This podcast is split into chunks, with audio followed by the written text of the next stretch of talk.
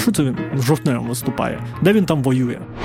Я зараз в Києві знаходжуся, і я ненавиджу себе. Чи гідно це військовослужбовця їздить на електросамокаті? Та ви що там в інтернетах їдете сидіть, чи чи русаків мочить? Часи не обирають, в них живуть і помирають. Привіт, мене звати Володимир Анфімов, а це інше інтерв'ю.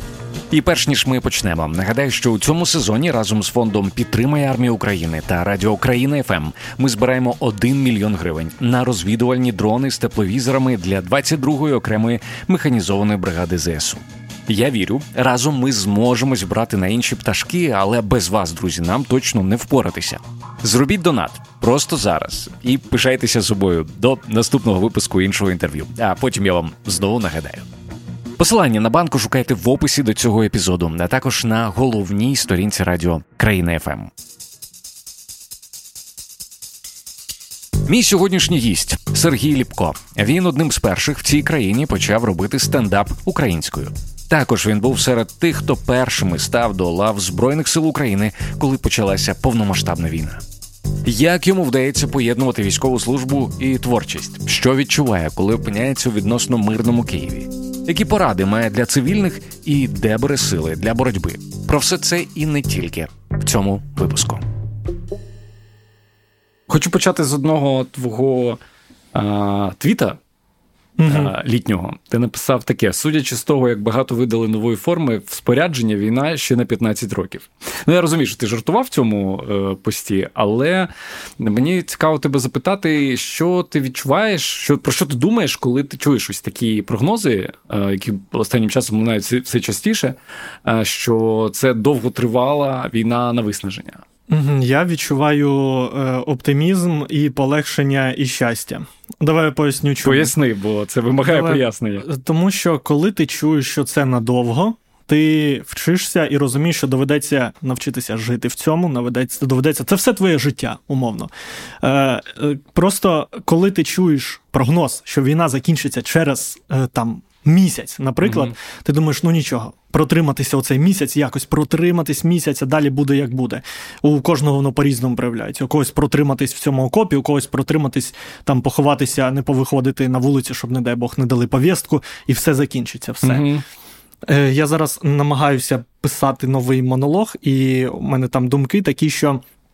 Коли тобі кажуть, що війна закінчиться скоро, оптимістичні прогнози, то це терпи, терпець тебе шліфує. От. А коли тобі кажуть, що вона на 100 років, то це часи не обирають, в них живуть і помирають. Все, ти змирився. Угу. На війні це один з най е, насправді таких переломних моментів, які у мене був, коли ти усвідомлюєш, що це от надовго. Бо я, відверто кажучи, не розуміючи, що таке війна, що таке військова справа, я поїхав на свою першу ротацію з розрахунку на те, що я зараз е, відбуду 30 днів, повернуся, і всю війну я буду в Києві інструктором, буду розповідати, як mm-hmm. воно треба воювати. Такі думки в тебе були на самому початку. Е, так, такий е, договір з собою у мене був, такий договір у мене був з дружиною. А потім ти приїжджаєш, і оце найболючіше. Потім я став цією людиною, а тоді ці люди зустрічали мене. Е, це ти приїжджаєш такий чистий, натхненний перемагати, а тебе зустрічають якісь грязні танкісти, які кажуть: смислі місяць, чувак, ми тут уже ну, уже півроку сидимо, наприклад, і ні чутно нічого, ні про які ротації. І ти такий, ну це, це ви, а у нас буде інакше. Зустрічаєш інших, вони чотири місяці сидять. І хлопці кажуть, що в якийсь момент настає та мить, коли ти перестаєш рахувати дні до кінця ротації, ти просто живеш, прокинувся, прожив день добре. От і все. І коли у нас через місяць нас не забрали, е, сказали, що через 45 заберуть. Через 45 не забрали, і вже йшло на те, що ми третій місяць е, будемо на сході. Це все ти розповідаєш про схід. Ну, тобто... Саме найперша берка, коли я був в піхоті, ще найважча uh берка в моєму житті. Е, І в якийсь момент в тебе щось ламається в голові, і ти такий Ну, що робити? Ну, тут от ми навсігда. Будемо так. от. І саме тоді е, ти вже думаєш, як виживати, що думати, як робити. І оскільки ми просто е, ховалися від обстрілів і нічого не могли зробити, я чув, що є люди, які там на дронах щось роблять, якісь там скидають боєприпаси. Е, я написав друзям, мене проконсультували, я там купив свій перший дрон на сході. Дякувати Богу, я його не запустив жодного разу, mm бо у мене було просто розуміння, що це дрон, він летить в ту сторону. Я не знав нічого про анонімізацію дронів, про те, як з ним працювати, тим більше як працювати з боєприпасом. І на щастя, от саме в той момент нас забрали зі сходу mm-hmm. на Харківщину. Ти сказав, що у тебе був такий договір з собою і з дружиною. А коли ти усвідомив, що цей дощ надовго? Ну, з собою ти ти щойно розповів про цю трансформацію. З дружиною у тебе був новий, нова розмова, такий апдейт. Ти якось пояснював це? Е, да, на щастя, моя дружина їй було важко, але на щастя, вона мені не дзвонила і не казала, що ну як так, Сереж, ти ж обіцяв місяць, а ну вертайся. Е, вона розуміла, що мені також важко, їй також було важко. Це ж вона після тієї БРки дійсно вона на антидепресантах, в неї почалася депресія, і вона досі на антидепресантах. Тобто їй дуже складно. Але от вона розуміє, вона відчуває, що не треба ну також клювати мене через це, що мені також важко, достатньо складно. Бо бували моменти, коли ти просто дивишся на годинник, такий 16 година. І думаєш, о, це значить, більша частина цієї доби пройшла. Це значить, е, ще трошки залишилось, і там два тижні поїдемо додому, грубо кажучи. Угу. Е, Вона розуміла. Так само, е, плюс мені подобається, коли у моїх рідних є якесь життя, окрім мене, що я не їхнє все. Е, навіть якщо там вони дуже багато покладають на мене, мені приємно, коли мені там дзвонить моя мама, і вона не каже: Ой, господи, нема кому там, грубо кажучи, яблука упали, mm нема кому зібрати. Це сама. Моя мама каже: От пішла на курси, буду от вчитися манікюр робити. Думаю, чого б не сходити. А от пішла на скандинавську ходьбу, отримала собі сертифікат. Я розумію, що воно не від гарного життя. Ти таку зайнятість собі видумуєш. Угу. Пішла, отримала сертифікат по скандинавській ходьбі. Вона може бути інструктором у мене. Е, Пишаюся нею шалено. Вона бере участь в змаганнях зараз по скандинавській ходьбі. І оце чудово, коли ти на війні. І uh тобі дзвонить твоя дружина, яка не клює тебе, не каже: вертайся, чого кран не робить.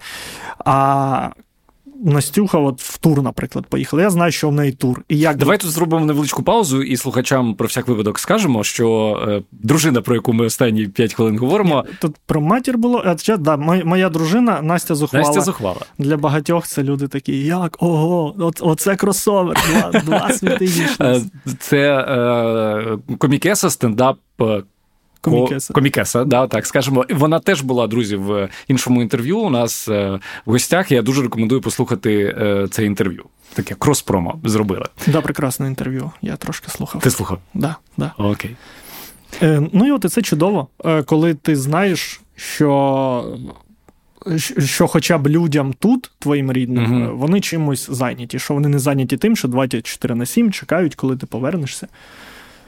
Е, трохи перетинається питання з тим, що ти сказав. Е, я помітив, що взагалі є дві категорії. Е, військовослужбовців, принаймні ті пости, які я бачу, ті люди, з якими спілкуюся, хтось говорить, що слухай, коли я приїжджаю в Київ і бачу ось ці переповнені кафе, ресторани, мене накриває, хочеться підійти до кожного і сказати: ну там, особливо, якщо там сидить якийсь качок е, в татухах, е, типу, чого ти тут сидиш?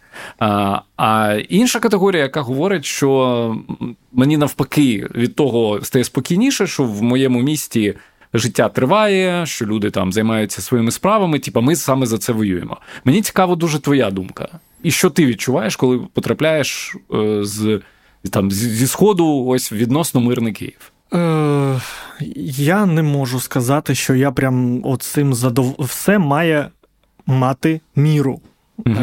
Це якщо, наприклад, ти йдеш в кінотеатр, або ти йдеш на стендап. Мені дуже подобається те, що відбувається зі стендапом. Я інколи хожу, як е, коли в мене можливість приїхати, подивитися, що там у нас відбувається. Е, коли це люди, які прийшли е, посміятися ввечері сьогодні, вони, по-перше, купили квитки. Частина у нас у стендап-клубу йде на донати завжди. Мені подобається, коли ведучі спілкуються з людьми, вони цікаві, класні люди, відповідають українською, освічені і класні класно проводять час. Е, Мені це подобається, бо я знаю, що вони щось роблять для перемоги, і те, що вони зараз не на фронті. Е, ну, більшість з них е, воно чимось обумовлено. Mm-hmm. Але коли я проходжу повз е, умовно там п'яну вишню на хрещатику, mm-hmm. де взагалі п'яний двіж, і е, він ніби і патріотичний. Я от крайній раз, коли був, я спостерігав картину, де купа людей, вони волають, е, кричать, ржуть, вони співають пісні українські, е, народні що дуже приємно, але це п'яний угар просто. mm І двоє поліцейських, які стоять в стороні, і такі. Я надіюсь, на нас ніхто не зверне увагу, бо нам сказали, тут стоять, не хочеться їх трогати. Е, стає ну, дуже і дуже неприємно, е, насправді. Е, і Я просто у мене така штука. Я просто, можливо, я зараз озвучу тобі якісь думки. Я я почав писати новий монолог, коли я починаю писати, я завжди намагаюся пірнати саме рефлексію, тому якісь mm-hmm. інсайди можуть здатися такими не сильно експронтом. Е, тут я завжди концентруюся на собі.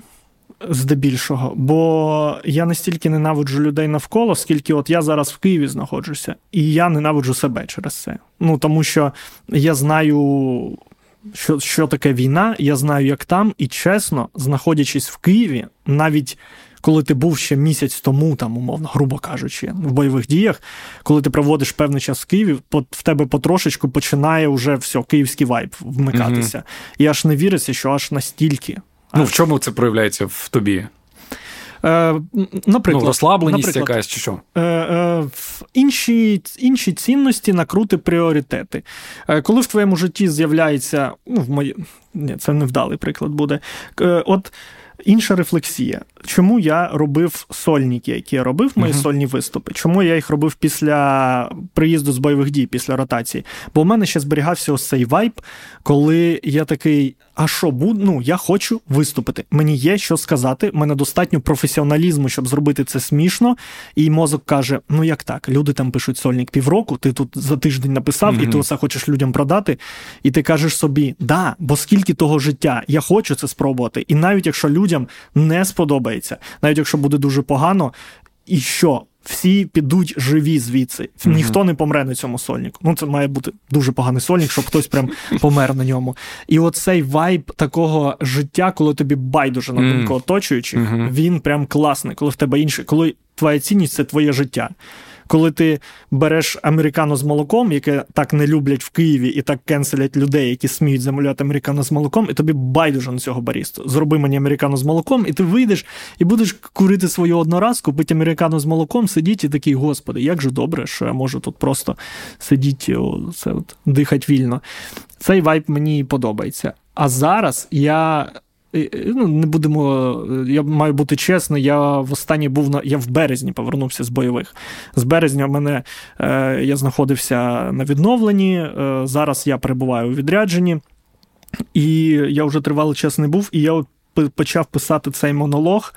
І вже з'являються такі вайби, типу, а от тут треба там докрутити, а що як тут ще. І ось от вони в мене mm-hmm. так проявляються. Давай поговоримо трохи про твій крайній сольник. Е, якщо чесно, я коли його дивився, то в мене такі були змішані відчуття.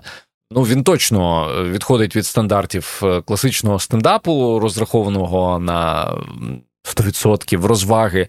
Е, і це, мабуть, нормально, коли йдеться про автора, який щойно повернувся з бойових дій. Коли ти створював цей сольник, яку мету ти переслідував? Е, по-перше, це моя ресурсна діяльність. Це те, заради чого я живу. Це от, ну, я обожнюю стендап. І це те, що допомагає мені повертатися до себе, відкатуватися, згадувати, хто ти, згадувати, чим ти жив до цього і чим хочеш жити після цього. Я отримую супер задоволення від того, як я ну, виступаю, кайфую. Е, Перше. Друге, це, звісно, нагадати про себе медійно, бо тебе забувають. Е, якби не було, ти там великий молодець, топ-10 знаменитостей, що пішли в ЗСУ. Е, все, через два тижні все, забули там і все, займайся, служи, воюй. це нагадати про себе е, інше, і немало важлива річ також якийсь діалог з людьми, щось донести людям, поговорити з людьми, ну, якось через жарти показати якусь сторону війни. Мені подобається, що багато військовим слухають, подобається оце винести, бути, я не знаю, це надто пафосно, рупором військових. Да, ні, Але ну все ж таки, щоб якийсь військовий там побачив, для нього це буде близько і, напевне для когось, сподіваюся, буде смішно. І на останньому, але не менш важливому щаблі. Е, стоїть фінансова вигода, яка полягає в тому, що це гроші. Е, плюс ми робимо ще аукціони, які я забираю на підрозділ угу. або віддаю на підрозділ. Ось оцей крайній сольник. Ми віддали. Ну, кльово, там два концерти. За два концерти 500 щось 80 тисяч ми зібрали. Угу. Це кайф. І ми змогли віддати 82-й десантно-штурмовій бригаді, моїм знайомим пілотам. Вони собі щось купили. Ми змогли віддати також гроші моїй рідній бригаді. Там також вони зараз щось збираються купувати, чимось займатися. Це чудово, коли мені не важко. Виходить, я не страждав, я не відривав ці гроші від серця. Я прокайфував дві години хм. на сцені, і я отримав задоволення, і люди отримали якусь користь. Е, от. Якщо, е, ну, по-перше, друзі, я дуже раджу вам е, подивитися на Ютубі є цей запис. Я дуже раджу подивитися. І і, перепрошую, і не лякайтеся там попередження про е, чутливий неприйнятний контент. Е, не лякайтесь, там нічого страшного. Або злякайтеся і подивіться, чи є він там насправді. Ну там просто останні яка справа? Є завжди дилема, що для деяких людей якщо ти виступаєш, а я, а я що це він жовтневим виступає? Де він там воює, раз він жовтневим виступає? Де він воює, що він приїхав? І е, треба давати, я не знаю, якісь відео, які підтверджують, що те, що ти розповідаєш, це не вигадка. Ну, я там розповідаю, там, от про собаку розповів. Будь ласка, у мене є відео з собакою цією в кінці. Всі історії я якби додаю. А, Це дуже смішна ця історія, як е, ти з однієї ложки їв собакою, да, да, яка. Да, е, це буде спойлер. Коротше, е, подивіться, друзі, це, це історія та, про собаку. Цікава історія. І якщо ти додивишся до кінця, ти знаєш ролик там в кінці дві хвилини. Так. І саме цей ролик, ну, моя задача, я аеророзвідник. Я здійснюю розвідку, я здійснюю коригування. І я, оскільки це був моя крайня берка, це був Бахмут, е, там виключно була жива сила противника. Вони закидали м'ясом, вони не висували ніяку техніку. Відповідно, робота по піхоті. І є прям класні відео роботи по піхоті, де ти можеш показати людям: о, дивіться, як він відділяється від тіла. Але Ютубу це не сподобається. Тому ми, порадившись, обрали найбільш гуманні відео, які могли якось. Але Ютуб. Або скарги якісь все одно вирішив, що не дав попередження. Ти цікаву штуку сказав, що ну там такі думки, чи можна почути, де де ж ти воював, якщо ти виступаєш. А ти з таким стикався? Тобі хтось е, висував претензії? В очі ніколи. Я знаю, що є стендап-коміки, які в очі цього в очі вони кажуть: молоде, все, пишаюся, сталеві, слава ЗСУ. Але підіймається питання, типу, а а, а що він приїхав? А як він приїхав виступити отут? От от у мене знайомий, так він весь час вообще без ротації сидить. В нього там вже 10 контузій, і його не відпускають ні на день. А як його відпустили? І я згоден, і мені дуже шкода цього знайомого, бо дійсно є підрозділи, де прям дуже важка ситуація. І і, і я радий, що мені от так пощастило, що я можу там повоювати. Тут мені дають якийсь час відпочити, колись там взяти якусь відпустку. Е, І насправді це ж така штука. В коментарях інколи хтось е, пише, але цього такий мізер, але ти ж на цьому мізері от фокусуєшся. No, ну, бо це так неприємно бути людиною, яка найгірше, що може бути, це наживатися на війні, спекулювати на війні.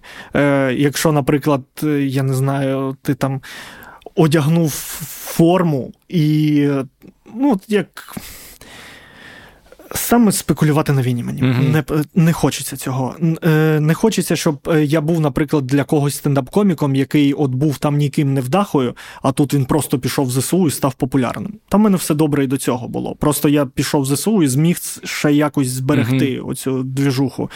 Е, і дійсно ж є медійні люди е, і не хочеться там узагальнювати політики чи ще хтось, які дійсно на початку повномасштабки були з автоматом, були такі: о, дивіться, все, за, за честь, за волю, за народ. А зараз вони, ну, щось, а де вони? Вони не служать, вони просто живуть своє життя, вони там виступають, е, і це насправді ну, непогано, але тоді не позиціонуй себе як е, військовий. Угу. Є медійні військові, які прям ну там видно, що людина суміщає із цим цим. І мені б не хотілося бути от таким, типу, попсовим чуваком, який ніде не був, нічого не бачив і просто розказує там за війноньку всім виходить. Я просто суб'єктивний досвід, виходжу свій розповідаю. Слухай, ну може тут говорить все ж таки твоя освіта. Ти закінчував військове, як правильно називається? Зараз Давай мене, я скажу. Мене я закінчував... Ти закінчував е, військовий ліцей? Е, ну, не я я ж не е, дивись, військовий ліцей імені Івана Богуна. Чудовий, е, прекрасний. Він є 10-11 клас в Києві, він називається КВЛ. І є 8-9 клас в місті Боярка. От сам mm-hmm. прям андеграунд. Тому що в Києві вважається це почесно служити. Раніше ж, от мій начальник ліцею, його потім за корупцію спіймали. Він там щось тікав і все інше. Е, це коштувало великих грошей вступити в КВЛ, mm-hmm. бо це престижно і елітно, і там якийсь депутат вважав за честь, що його син, от такий він. Е, а боярка нікому не треба була. Це просто от, от це для трушних чуваків або пацанів з дитячих будинків, які хочуть кудись поступити, чимось займатися. От там прям ті, хто мріяли бути офіцерами і звалити з дому. От після після сьомого класу ти там 8-9 навчаєшся, йдеш туди. І я був саме таким. Шалено мріяв, присвятив цьому два роки і зрозумів, що ух, наскільки мені не по путі зі Збройними силами, хм. скільки у нас різні ідеології. Ну, на той момент. На той момент, е, абсолютно точно. І я забрав документи. Е, і я ще до 15 вересня в Київському військовому ліцеї був в списках вечірньої перевірки, як умовно все ЗЧ, самовільне залишення частини. Тобто, а де Ліпко? Чого хм. нема молодшого віце-сержанта Ліпка. Е, І все, вступив в юридичний коледж і життя своє жив найкраще. І сподіваюся, що ніколи більше не повернуся. Бачиш, як буває. Я читав, що ти, е, говорячи про себе, ти говорив, що ти не просто там е, мріяв бути військовим, а ти саме мріяв воювати. Що така угу. прям була дитяча мрія. А звідки вона з'явилася в тебе? Чому ну там люди хочуть, я не знаю, що що люди нашого покоління, ну, мабуть, вже хоч хотіли бути там якимись менеджерами, свою фірму, там ще, а ти хотів воювати. Чому? Так, я ж зростав повністю в російському інфопросторі, в російській пропаганді, яка дуже і дуже мілітаризована. Я в дитинстві читав е, Мальчиша Бальчиша, от якщо що. Ти народився в Криму? В Криму. І до, до якого віку ти там жив? До 10 років я прожив в Криму. Е, І вся література була. Та поднята целіна Шолохова, от що я читав. Е, mm. Ну, І і якось так воно все. Ну, І фільми такі схожі дивився.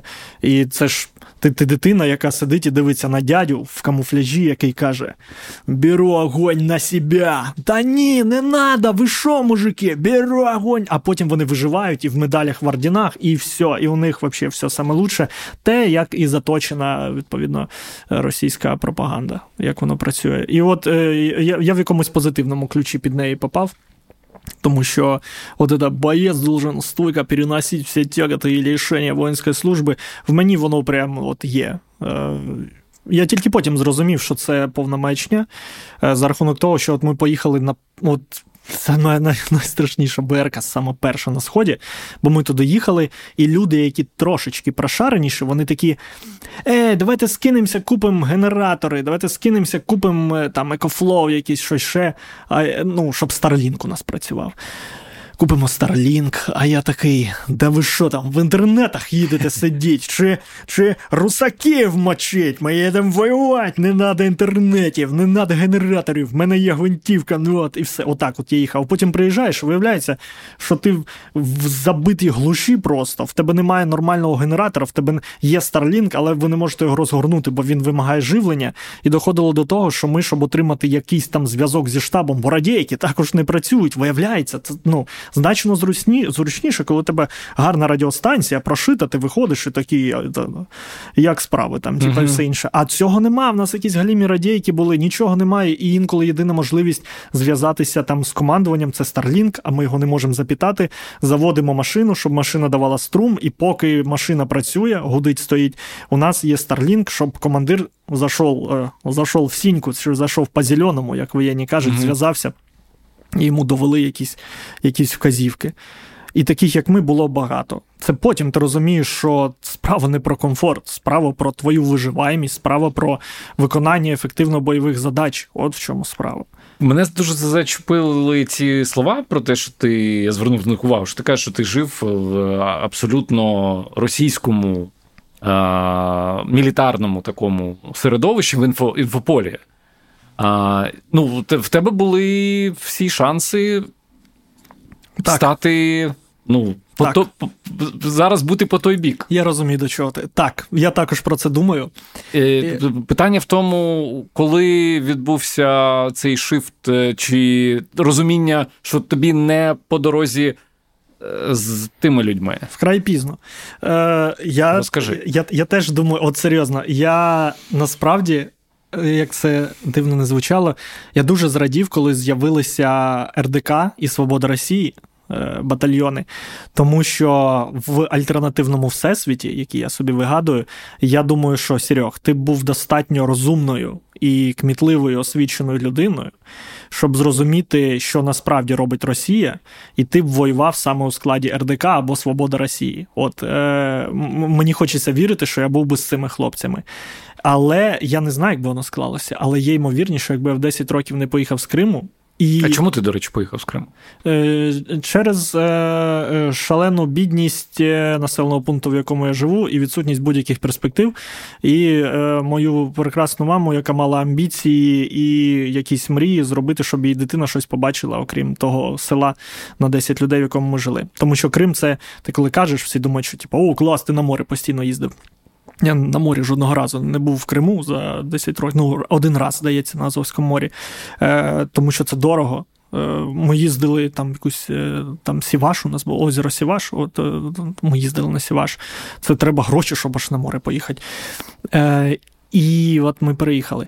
І я думаю, що якби з 10 років там залишився, я не те, що я стверджую, що так би було, але є ймовірність, що я б е, прям такий да за дідов, да колі це буде продовжатися. І я був би таким військовим, який повернути на цій пропаганді, мені б дали вінтовку Мосіна, я сказав би, нічого, як діди. І все, от я біжу з вінтовкою Мосіна, мій напарник з чотирма патронами, все як діди.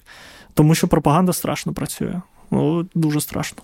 Мені здається, ось е, ті роки, які ти провів в цьому інфопросторі, е, дають тобі можливість краще розуміти людей, з якими ну людей, не людей, з якими ти воюєш, їх мислення. Е, Так, так. Ну е, це ж в тому справа, що вони повністю в цій своїй пропаганді, в своєму цьому болоті, і можна витратити роки десятки років на спілкування з ним, на якусь психотерапію і донесення, що дивись, у тебе не обов'язково туалет на вулиці і все інше. Е, але, на жаль, ну, в нас немає цього часу. Немає. Як би я не намагався сказати, чувак, почитай, почитай якось щось незалежної преси якоїсь, будь ласка, ні, він буде стріляти в мене просто в цей час. Ну, Тут все, тут просто тут є собака, яка там е, шалена, неадекватна, яка кидається, і можна віддати до кінолога, і е, за умови засудження всіх інших кінологів, багаторічних санкцій, позбавлень, ця собака перевиховується за 3-4 покоління але вона вже стрибає на тебе з розінутою пощокою, і ну, вибач. Е- Нічого не залишається, окрім як протидіяти з цій собаці. Приїхавши в, е, до Києва, ти починаєш е, в тебе, ти вже розповідав про про освіту, і в тебе зароджується, наскільки я розумію, ось ця мрія про стендап. Е, про стендап дуже пізно народилося. Е, ну так. Ну, Стендап мені став класний в момент. Отут дуже тісно пов'язаний насправді стендап і формування твоєї ідентичності в плані, що е, зараз люди, які мають почуття гумору, можуть проявити себе в стендапі. Стендап всюди. Відкритий мікрофон, в тебе три хвилини. Будь-хто може прийти, е, спробувати свої сили. Сподобалось? Приходь ще на відкритий мікрофон, це безкоштовно. Раніше, якщо ти маєш почуття гумору, е, ти йдеш грати в КВК, угу. таку штуку, як КВК. І де де от максимально КВК це прям російська імперія, просто де є барін, який цим всім командує, де ти приходиш, ти пишеш жарти там, ти приходиш на редактуру, е, показуєш ці жарти, тобі кажуть, це вирізать, це вирізать, це плохо. І ти просто е, переписуєш це все наляканий, ти платиш гроші за те, щоб грати в КВК. От відкриття. Е, ти... Це ти зараз з власного досвіду да, розповідаєш? Да, да, да. Тобто, якщо ти хочеш потрапити на великі сцени, ти маєш пройти маленькі. На маленьких ми тоді платили 1600 за одну гру. Це регіональна гра. Потім центральна, там 7200 е, і так далі. І так далі. І в момент, коли ми зробили свій перший стендап-концерт, ми продали, здається, щось там. 40 квитків по 25 гривень. Цього вистачило, щоб орендувати приміщення, орендувати звук, підзняти маленьке промо, надрукувати маленькі афішки, які Потім будуть нашою рекламою, і ще купили піцу собі після концерту, і цього вистачило на 40 людей. А тут я маю терпіти приниження, де мені якийсь дядька, який колись дві секунди був в ефірі якомусь, каже, що це не смішно. Тут я маю платити свої гроші, а потім виступати на повний зал людей. Е, А а вибачте, ми ж квитки купили, куди йдуть ці гроші? І коли ти задаєш ці питання організаторам, ти ну, тобі кажуть, ти та, не, не задавай такі питання. І ти такий, да це ж повна чим я займаюся взагалі. Це повна хрінь, і я сконцентрувався на стендапі. Е, І оцей приходить до до чогось, от саме. КВН, чому він з'явився взагалі? Того, що е, е, в Радянському Союзі було страшно казати щось самому треба було розділяти відповідальність завжди. Бо коли ти пожартував сам над над партією, то сам і в тюрму попадаєш. А так, у вас ніби 10 людей було, якийсь редактор, який за це відповідальний, оце кругова порука, якась mm-hmm. по колу, і в крайньому случаї будете на соловках в 10 сидіть, все, і команда Жарти, жартувати. Да, все у вас класно. А от саме стендап це тяга до чогось індивідуального, брати відповідальність на себе, якийсь такий е, західний капіталістичний формат класний і ти уходиш на нього. Я знаю, що ти одним з перших в, в, цій, в цій країні почав робити стендап українською. Угу. І мені досі от цей пазл не склався е, ось цього Серьогі з Крима, який зростав на російських фільмах, і людина, яка е, починає робити стендап українською. А Коли це, був цей відбувся ось цей шифт? Це дуже це дуже плавно, бо в якийсь момент ти розумієш, що ти патріот України, патріот цієї держави, е, але ти просто інше вкладаєш в патріотизм. Наприклад, коли я служив строкову службу, я ж пішов на строкову службу, ну тому що АТО, ну тому що як сидіти вдома, а я ще військовий досвід, у мене два года багуна, треба йти. Е, Я пам'ятаю, тоді я собі спокійно слухав е, там якісь російських виконавців, всю цю двіжуху, і я вважав, що я патріот, і що треба там перемагати росіян, вигняти їх з нашої землі. Але при цьому слухав е, якісь, дивився російські шоу, російські фільми, розмовляв російською, і мені здавалося, що так, а що? Ну, uh я патріот, бо я хочу їх виганяти. А це якось я упускав. Так само і в стендапі. Я вважав, що класний український стендап-комік. Просто виступає російською. Ну і все, всі ж це розуміють. Е, І в якийсь момент е, так сталося, що мене це дуже розлютило. На мене вийшли організатори, які там через коміка одного в Україні е, запропонували зробити вечір української комедії в Москві. Там у них, коротше, є. Це після 14-го року вже? Після це після 14-го, це навіть я тобі скажу. Е, от, Можливо, за день до того, як я перейшов на українську. І вони пропонують, значить, в Москві у них там є Comedy Store якийсь, де виступають їхні боги комедії, там ну, визнані митці. Е, І нам пропонують вечір української комедії е, і кажуть, що нам оплачують, вони дають такий шанс. Дорогу нам оплачують до Москви. Дякую, дуже дякую. Е, а гонорар наш це можливість виступити на сцені, де виступають легенди, яких я вже тоді ну, не вважав легендами. І ти думаєш. Так аж ви що? Ну ви реально думаєте, що я топовий український стендап-комік побіжу просто цілувати сцену, на якій стояв якийсь чувак, якого я вважаю нікчемою, просто гумористичним імпотентом, якщо можна так сказати, якому пишуть якісь там найманці такі самі нікчеми, як він. І чому ви так вирішили? І тут в якісь моменти такий, а. мова. Вони бачать чувака, який цілком розмовляє російською, і цілком міг би, е, ну, почему на вечере украинской комедии он не может выйти и вот так же само рассказать, как у них там вот эти приключения.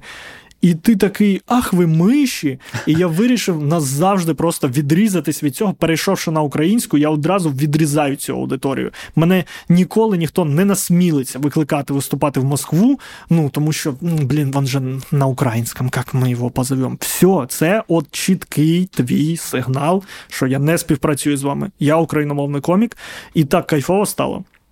Тому що, прям, ну, як розповідав, ніби пазл якийсь зійшовся.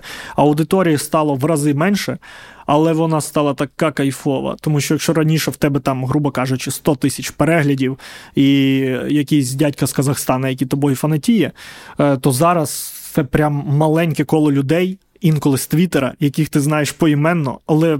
Це класні, цікаві люди, і це все розростається і росте все більше і більше. Я ж кайф. Я дуже щасливий, що це відчув, і стало легко виступати, приємно. І і ти відчув, я відчував якусь е, перевагу над іншими українськими коміками, які досі виступають російською. Я не розумів. Ну я знав, що вони колись до цього прийдуть, колись, і вони до цього прийшли. Це от таке внутрішнє відчуття. Ну, багато хто після повномасштабного вторгнення тільки до цього прийшов, а хтось і не прийшов досі. До речі, я про це теж хотів е, з тобою поговорити. Коли е, твоя дружина Настя була е, на іншому інтерв'ю, е, ми зачепили тему мови, і вона тоді ну, від імені військових казала, що. Подумайте, можливо, їм не дуже приємно, повертаючись там на ротацію, воюючи з російським світом, чути російську мову на на вулицях. Але знову ж таки, вона не служить і вона ну, казала про свої думки з цього приводу. Але ти ти є військовослужбовцем, ти спілкуєшся з військовослужбовцями. Що вони про це думають? Що ти про це думаєш? Коли ти йдеш і чуєш е, е, російську мову після чергової атаки е, ракетами? Звісно, це дуже ріже вухо, це дуже. Е, це ознака взагалі так, ну, непрогресивності, я б сказав. Зараз, е, як би не намагалась там радянщина робити, що сам це мова селюків е, українська, зараз навпаки працює. Ну, при всій повазі до селюків я в грубому цьому. Люди з села чудові люди, як і я. При всій повазі до селюків вже звучить без поваги до селюків, до людей з села, я перепрошую. Це це образ, давай так, це образ да. якихось таких людей. І от російськомовні видно, що вони ну, не, не в контексті текстів взагалі не відстрілюють. Плюс є ж люди, яким важко дійсно. І, ну, будь ласка, ну хоч в публічному просторі намагайтеся українською замовлення, робіть українською. Е, пробуйте, тому що це найгірше, що може бути, це спиратися на військових, отам військові російською. Ну, хтось говорить. Але, ну, так, а чому ви тільки на цьому зациклюєтесь? Е, о, я тож буду не не митися або митися тільки вологими серветками два тижні, бо військові так роблять. Наприклад, Чому, ну, чого чого ви тільки от за це чіпляєтесь, тільки за російську? Е, плюс, е, от особисто у мене моє оточення здебільшого україномовне військові. Ті, хто російськомовні, вони коли зі мною спілкуються, вони також переходять на українську. Я знаю, що вони там, якщо з ними заговорять хтось російською, вони будуть російською спілкуватися. Якщо там зі мною, вони будуть говорити українською. І вони це розуміють, е, і це прям от е, прекрасно. Е, ну і плюс це питання саме дійсно працює в виживаємості на фронті. Українською безпечніше спілкуватися для уникнення усіляких friendly fire і всього іншого, так спокійніше. А Повертаючись до е, стендапу, ти якось в інтерв'ю сказав, що відчуваєш заздрість, е, коли дивишся на інших стендап-коміків, які їздять Україною і не тільки Україною. А тобі в цей момент доводиться воювати. І от мені цікаво, ти говориш про е, якусь білу заздрість, чи ти дійсно вважаєш цю ситуацію несправедливою? Е, Дуже мало саме білої заздрості дуже мало, маю визнати. Я дуже за дуже маленька кількість людей, за яких я прям щиро радію. Я їх там мало не поіменно можу. Я я, я не можу не радіти за Васю Байдака, наприклад, тому що те, що він робить, це Вася Байдак змінив індустрію зборів в цій країні. Е, вони були, люди донатили, і все було класно, але потім Вася такий: а що, якщо записати трек і зібрати? І мало того, що він постійно підвищує цю планку, і суми, і треки, і контент несеться так при цьому. І е, інші такі: о, і я зніму подібний відос, і я зніму подібний. І от я Васю щиро захоплююся. І це навіть не за тут взагалі нічого немає. Там щире захоплення. Е, Антон сліпе бажання Васі Байдака. Це це настільки світла і чиста людина, насправді. От ми з ним довгий час до цього виступали. Е, і от саме ця щирість. Е, Антон Тимошенко, наприклад, це біла заздрість, тому що от, ну, він збирає Палац Україна. В теорії я міг би зібрати Палац Україна. Чи відчуваю якось таке? Ну, відчуваю, напевне. Але Ну, мені також цікаво пустити Антона Юрійовича першим от е, по цьому полю, бо мені цікаво, е, як на такий великий зал взагалі працює стендап, чи тримається аудиторія. Бо, наприклад, ти виступаєш навіть в жовтневому, і там уже верхнім ярусом гірше чутно, і якась вона так втрачається, сама ця аура ну, близького. Плюс стендап же це час від часу і діалог. Е, і, мабуть, коли це величезний зал, це важко. Це завжди діалог в моєму випадку. Я mm завжди роблю діалог, просто інколи я більше, ніж люди говорю. І от це потрапляє на відео. Тому е, вони вони тобі платять, а не, а не ти їм. Да. І це от біла, це якраз біла заздрість, ага. якась така. А іншим комікам, багатьом, ну не всім там. Не хочеться когось образити. Я заздрю, бо вони мають можливість виступати зі стендапом. Блін, ти можеш експериментувати, виступати, робити це, робити так, робити це. А ти просто замикаєшся. Я приїжджаю на стендап-вечірку, і я чую монологи, які я чув до повномасштабного вторгнення, матеріали, які написані до повномасштабного вторгнення. Ну як? Ну в тебе в житті таке відбувається. Ну як ти. Невже людина не відчуває, не хоче розвиватися? І ось це я заздрю, бо я б, здається, дайте мені цю можливість виступати, дайте мені виступити. Хтось там поїхав в Євротур, де я б дуже хотів поїхати в Євротур. Але ну, от так от ну, не можу. І, на жаль, що найжахливіше, що немає такого, що я думаю, от якби час повернути назад, я просто збирав би гроші, не не мобілізувався mm-hmm. і все. Ні, ні, ні, ні, це було б ще жахливіше виступати зі стендапом і от. Е, бо я чесний з людьми. Я кажу, для того, щоб виступати зі стендапом, я маю бути впевнений і твердо стояти на сцені. Твердо стояти. Я стою на сцені, я не хочу, щоб хтось мені вигукнув щось. Серьох, а чого ти не Чого ти не, не на війні? І я, як стендап-комік, скажу: а я доначу, окей, я поняв, так, а чого не на війні? Ну, от, е, аж, а, от, е, І я посиплюся. І як я можу виходити і людям прям тут та-та-та-та-та розказувати, якщо я відчуваю цю те, що отрує мене всередині. А мені класно, я задоволений. Мені дуже е, е, дуже приємно, коли приходять побратими якісь, з якими ти воював на стендап, наприклад. Е, і війна насправді це не завжди схвальні відгуки людей. Тому що, наприклад, ти вступаєш у взаємодію з якимось енним підрозділом, який нарізає тобі якісь неадекватні задачі, які ти розумієш, що їх можна виконати отак і так і так, уникнувши там небезпеки, і прийти до того ж висновку і. Ціль виконати задачу. Я зроблю так, що ми її виконаємо. Але людина каже: ні, ви її маєте виконати за умови, отак і так і так, що ти там сто разів свій екіпаж поставиш під загрозу. Ти вступаєш з нею в конфлікт, і, можливо, навіть Є люди, які дивляться мій сольник, з яким я там воював в Бахмуті, і хтось скаже, що блін, я з ним воював, клас, кров, я теж бачив ту собаку. Блін, я там був, о, він про нас розказує. А хтось скаже, ой, ти хто ну ще такий? І... Але при цьому я чесний з собою. Якщо ця людина прийде до мене на виступ, я впевнений, ну я впевнений, ми знайдемо спільну мову. І В мене все добре, і от саме бути бути чесним. Я б не це так цікаво насправді. Це військова справа. Я вам кажу, вау, це я б не хотів приділяти цьому багато часу, будучи цивільним. прям. Е, але зараз ідеальний момент, щоб зайти на якийсь там мілітарний, подивитись відос, як воно там цей хаймарс стріляє, зайти на якийсь відос, е, подивитися, як там третя штурмова здійснює заходи в ці зачистки. Е, зараз ідеальний момент, щоб вивчати військову справу. Дай Бог, щоб воно в подальшому не так сильно нам знадобилося, але зараз прям от. Коли як не зараз. Є, да, є тренд на військове зараз, і ти в центрі цього тренду. Ну і з мінусів, що в цьому тренді, типу, ну, є ймовірність померти і багато смертей, е, і це жахливо. Але ти в центрі, ти та ж там, ти не будеш сидіти і думати, ти не живеш полумірами, грубо кажучи. От це кайфово. І це кайфово сидіти отут за кавусі в теплій студії, розповідати про це тобі. Коли ти сидиш на бойових в якомусь підвалі воно летить, взагалі не кайфово. Ти такий. Виступав би собі нормально в Європу, їздив, гроші збирав дурак, на що ти сюди приперся. Ти згадав про е, стендап-коміків, які е, там збирають донати. Ну, ми можемо розширити це не тільки на стендап-коміків, ми можемо розширити це е, взагалі там на творчих, всіх творчих людей. Да? І ну, дуже великий відсоток кажуть приблизно таке, якщо сформулювати в одне речення, що моя цінність на фронті нульова.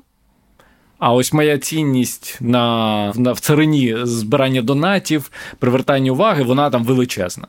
От коли коли такі е, думки ти чуєш, е, ти погоджуєшся з тим, е, що комусь краще продовжувати збирати донати, ніж, умовно кажучи, йти воювати? Якщо ми говоримо про про творчих завжди людей. Е, не треба узагальнювати, і завжди є виключення. Mm-hmm. Умовно. Ну, якщо от є Сергій Стерненко, наприклад, е, який робить на інформаційному полі як багато, і донати там збори, збори шалено закриваються. І ці FPV, і він прям молодець. Е, я просто написав пост. Треба були FPV-дрони моїм знайомим. Він написав, зайшов в коментарі каже: Давай скомунікуємо, все буде. І вони є, і все чудово. І в такий момент з'являються люди, які кажуть, да, типу, Стерненку не треба на фронт, а, бо бо він донати збирає. А хто йому донатить? Хто він такий без мене, без людини, яка 20 гривень закинула? Мені теж не треба на фронт. Я зі Стерненком. Блін, але це от і специфіка організувати, бути такою особистістю, мати такий шалений кредит довіри. Бо я доначу Стерненку. Коли був цей останній збір, скільки там збирали мільйонів, е, дуже багато збір на помсту, безліч мільйонів. Я прям дивився, як він рухається, і я такий. То треба закинути якусь тисячу. Ну тому що я військовий, але я хочу закинути. Мені прям азартно, мені цікаво. І навіть там умовно збір. Він там, е, якщо якщо, якщо збір, я думаю, нехай він буде на 10 мільйонів більше, але вже завтра. Хай хай завтра стріляють. Уже mm. можна якось це пришвидшити. Є люди дійсно, які. Е, були б корисніші. А в іншому тут вже дуже багато медійних людей, наприклад, е, навіть не думають там щось рухатись в сторону там армії, чи я ж медійна людина, я ж тут корисніший. Е, я вважаю, що медійні люди якраз таки мають мобілізуватися. Тому що це приклад. Коли Віталій Козловський, вибачте, хто взагалі згадував про Віталія Козловського? Останні років 10. Да, от там чорнобривці, караоке на Майдані, добрий вечір, все, да, не було. Да. Він мобілізується при всій повазі до Віталія. Просто в нього не ну просто він не був в моїй бульбашці інфополі останнім часом. Він мобілізується, і всі такі, о, Козловський мобілізувався.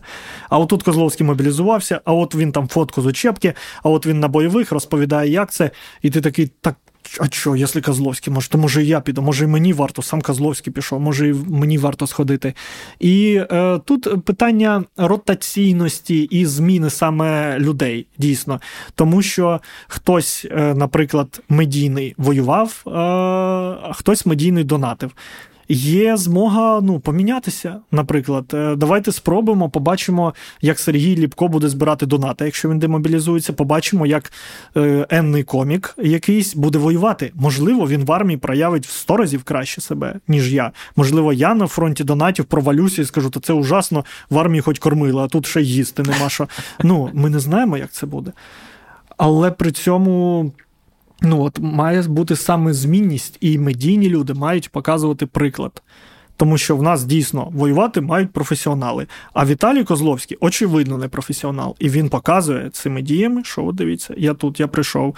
Е, До того ж, е, ти знайдеш собі застосування. Ну, от е, культурний десант люди зробили, наприклад. Медійні люди співають. Я жодного разу не знаю, що там у них як там, але кажуть, подобається військовим. Розпають. Знайшли місце собі, знайшли.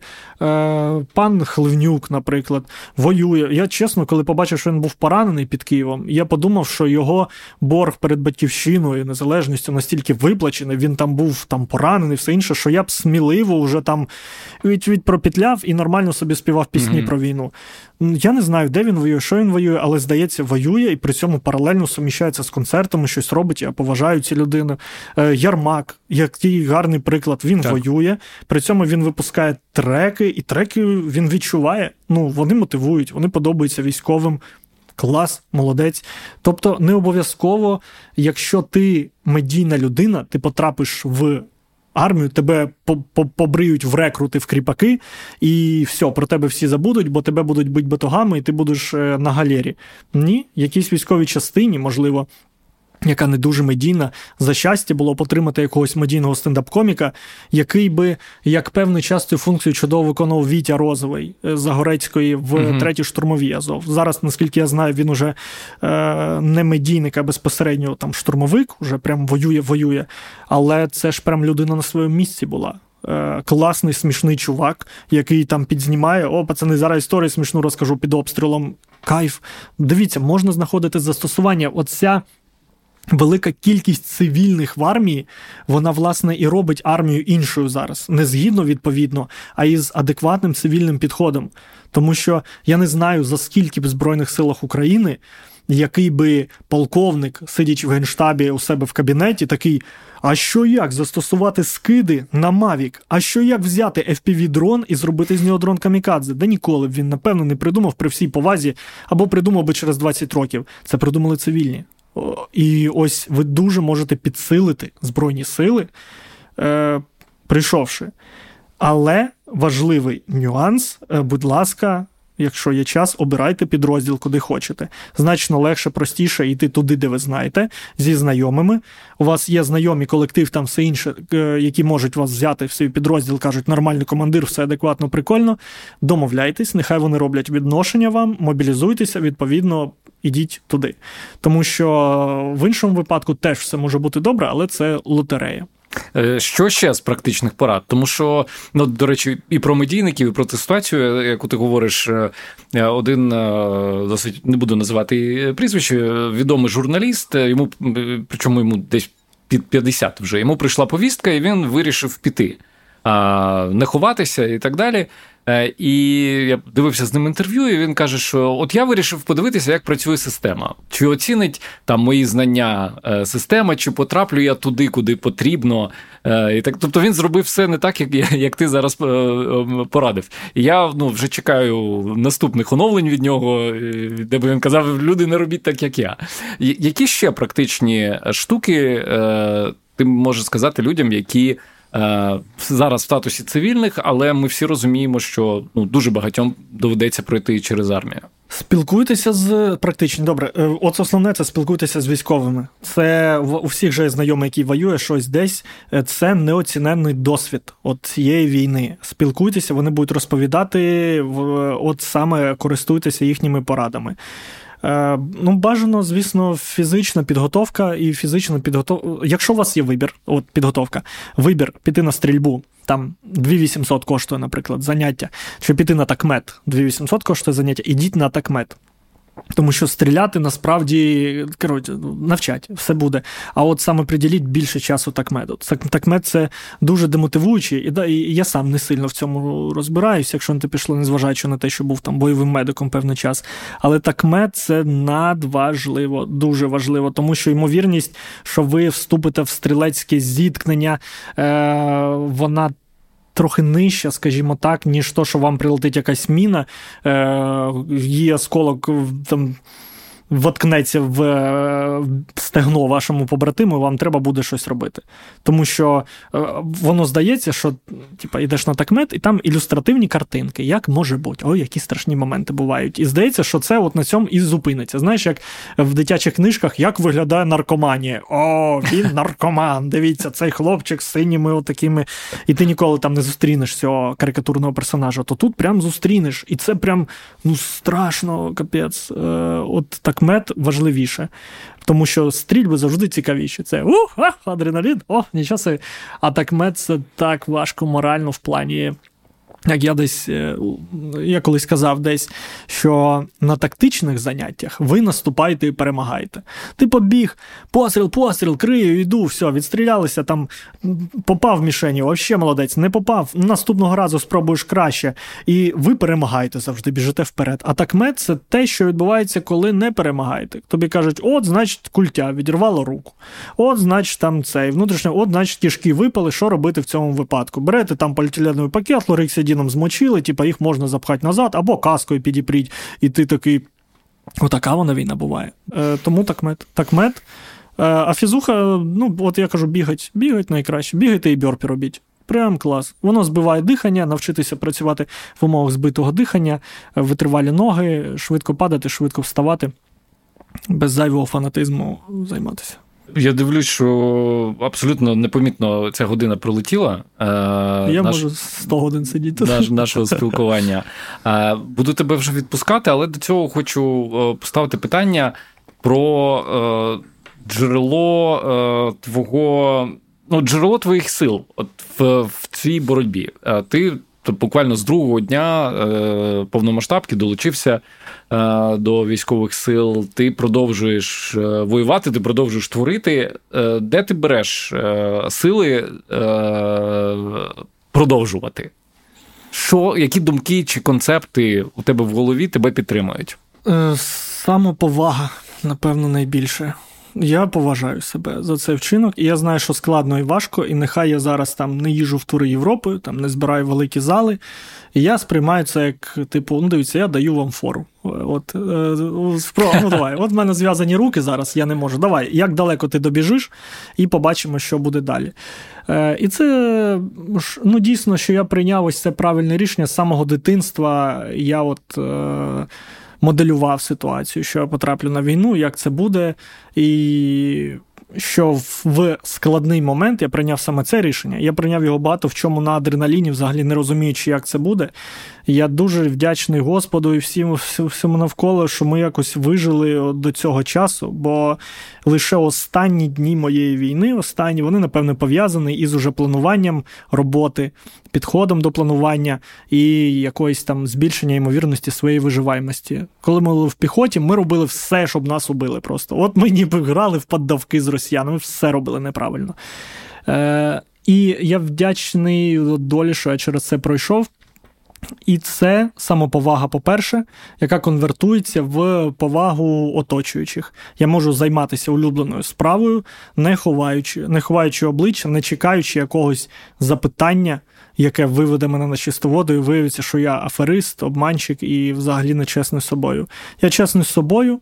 Е, намагаюся повністю бути чесним з людьми, при цьому займаюся улюбленою справою. Е, і от саме саме зараз як сформувати цілісність. Просто цілісність. Ніби як у Стіва Джобса була оця знаменита промова про крапки, що все в минулому воно зводиться uh-huh. до чогось. Так і у мене ніби все зараз знайшло сенс. Ніби колись здавалося незрозумілим, так а на що ти пішов Богуна, на що ти собі там пересрав дитинство? Заради чого? Потім було так, на що ти там оцей присвятив час е, цьому там юриспруденції, якщо ти взагалі в цьому не шариш. Але саме там я почав займатися стендапом, познайомився з людьми. Так, на що ти пішов на срочку, чувак, можна ж було так легко відкосити. Але от саме зараз все складається от в цілісну таку штуку, що ти такий, блін, е, я готовий до цього, я тут. І в мене є можливість проявляти себе як там на інформаційному поприщі, так і на справжньому фронті. Клас, я тобі дуже вдячний за цю розмову. Я дякую тобі. Друзі, якщо вам сподобався цей випуск, зробіть важливу справу. Задонатьте на інші пташки прямо зараз. Нагадаю, що ми маємо зібрати на 4 БПЛА з тепловізорами і передати їх 22-й окремій механізованій бригаді ЗСУ. Наші захисники і захисниці чекають і на нас розраховують, тому, будь ласка, не зволікайте. Кожен навіть найменший донат це ваш особистий вклад у перемогу. Посилання на банку шукайте в описі до цього епізоду, а також на головній сторінці Радіо Країна ФМ. З вами був Володимир Анфімов. Я дякую за інформаційну підтримку медіаплатформі на часі і прощаюся до наступного випуску. Підписуйтеся на мене в Фейсбук, Інстаграм та в Телеграмі, і не забувайте тегати інше інтерв'ю в соціальних мережах. Почуємося.